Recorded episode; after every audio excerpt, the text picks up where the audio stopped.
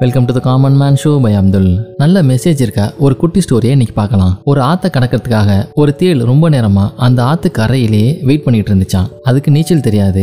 ஆத்துல இறங்கன்னா ஆபத்துல சிக்கிக்கும் அப்படின்னு என்ன பண்ணலாம் அப்படின்னு யோசிச்சுக்கிட்டு கரையில ரொம்ப நேரமா நின்று இருக்கு அந்த தேள். அந்த நேரம் பார்த்து ஒரு ஆமை அந்த ஆத்தை கடக்கிறதுக்காக வந்துச்சான் இதை பார்த்தோன்னா தேளுக்கு ஒரு யோசனை. சரி அந்த ஆமையோட ஓட்டுல மேல உட்காந்துக்கலாம் அதுகிட்ட நம்மள அக்கறையில கொண்டு போய் விட்டுற சொல்லலாம் அப்படின்னு ஒரு ஐடியா பண்ணிச்சான் ஆமைகிட்ட நைஸா போய் நான் ரொம்ப நேரமாக அந்த ஆற்றை கடக்க முயற்சி பண்ணிகிட்ருக்கேன் ஆனால் என்னால் முடியல.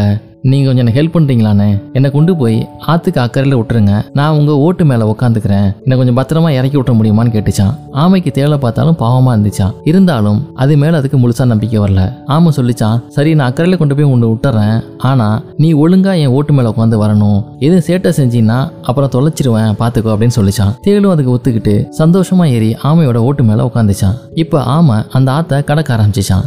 அந்த தேளுக்கு இப்ப விபரீதமான ஒரு எண்ணம் வந்துச்சான். இந்த ஆமையோட ஓடு பாறை மாதிரி இருக்கு.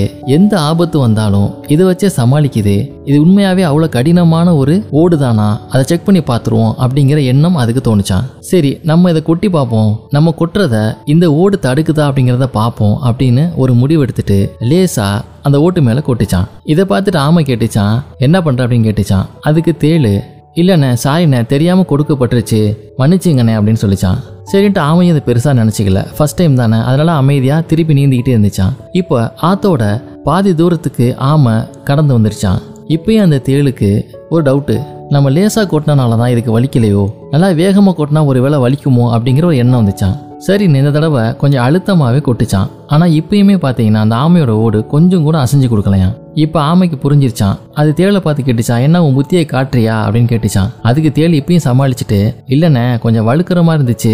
அதனால தான் கொடுக்கல அழுத்தி பிடிச்சிக்கிட்டேன். அதுக்கு போய் ரொம்ப கோவப்படுறியண்ணே அப்படின்னு சொல்லி சமாளிச்சுச்சான். இப்போ ஆமை முணுமுணுத்துக்கிட்டே நீந்திக்கிட்டு இருந்துச்சான். அக்கறைக்கு பக்கத்தில் இப்போ ஆமை வந்துருச்சான். அக்கறையை பார்த்த உடனே தேளுக்கு வந்து கொஞ்சம் தைரியம் அதிகமாச்சு. அதோட தலக்கணமும் அதிகமாச்சான். என்னடா நம்ம கொட்டுனா அவ்வளோ பெரிய யானை கூட அலறிட்டு ஓடும். சின்ன மிருகமாக இருந்துச்சுன்னா நம்ம கொட்டதில் விஷம் ஏறி செத்தே போயிடும் ஆனால் தம்மா துண்டு ஆமை இவ்வளோ கொட்டுறோம் அது பாட்டுக்கு அசால்ட்டாக இருக்கே ஒன்றும் அதை பண்ண முடியலையே அப்படிங்கிற ஒரு எண்ணம் வந்துச்சான் சரி கரைக்கிட்ட தான் வந்துட்டோமே துணிச்சலா இன்னும் ஒரு தடவை நம்ம பலத்தை எல்லாம் திரட்டி கொட்டி பார்க்கலாம் அப்படின்னு முடிவு பண்ணிச்சான் இப்போ அதோட ஃபுல் பவரையும் யூஸ் பண்ணி நல்லா வேகமாக ஒரு கொட்டு கொட்டுச்சான் இப்போ ஆமாம் சொல்லிச்சான் நான் உன்னை எவ்வளோ பொறுமையாக சொல்லி பார்த்தேன் நீ சரியாக வரமாட்ட போல இருக்கே அப்படின்னுச்சான் தேளுக்கு வந்து நம்ம கரைக்கு பக்கத்தில் தான் வந்துட்டோமே அப்படிங்கிற தைரியத்தில் நான் பிறந்ததுலேருந்தே கொட்டிட்டு தான் இருக்கேன். இது எனக்கு பழகிருச்சு.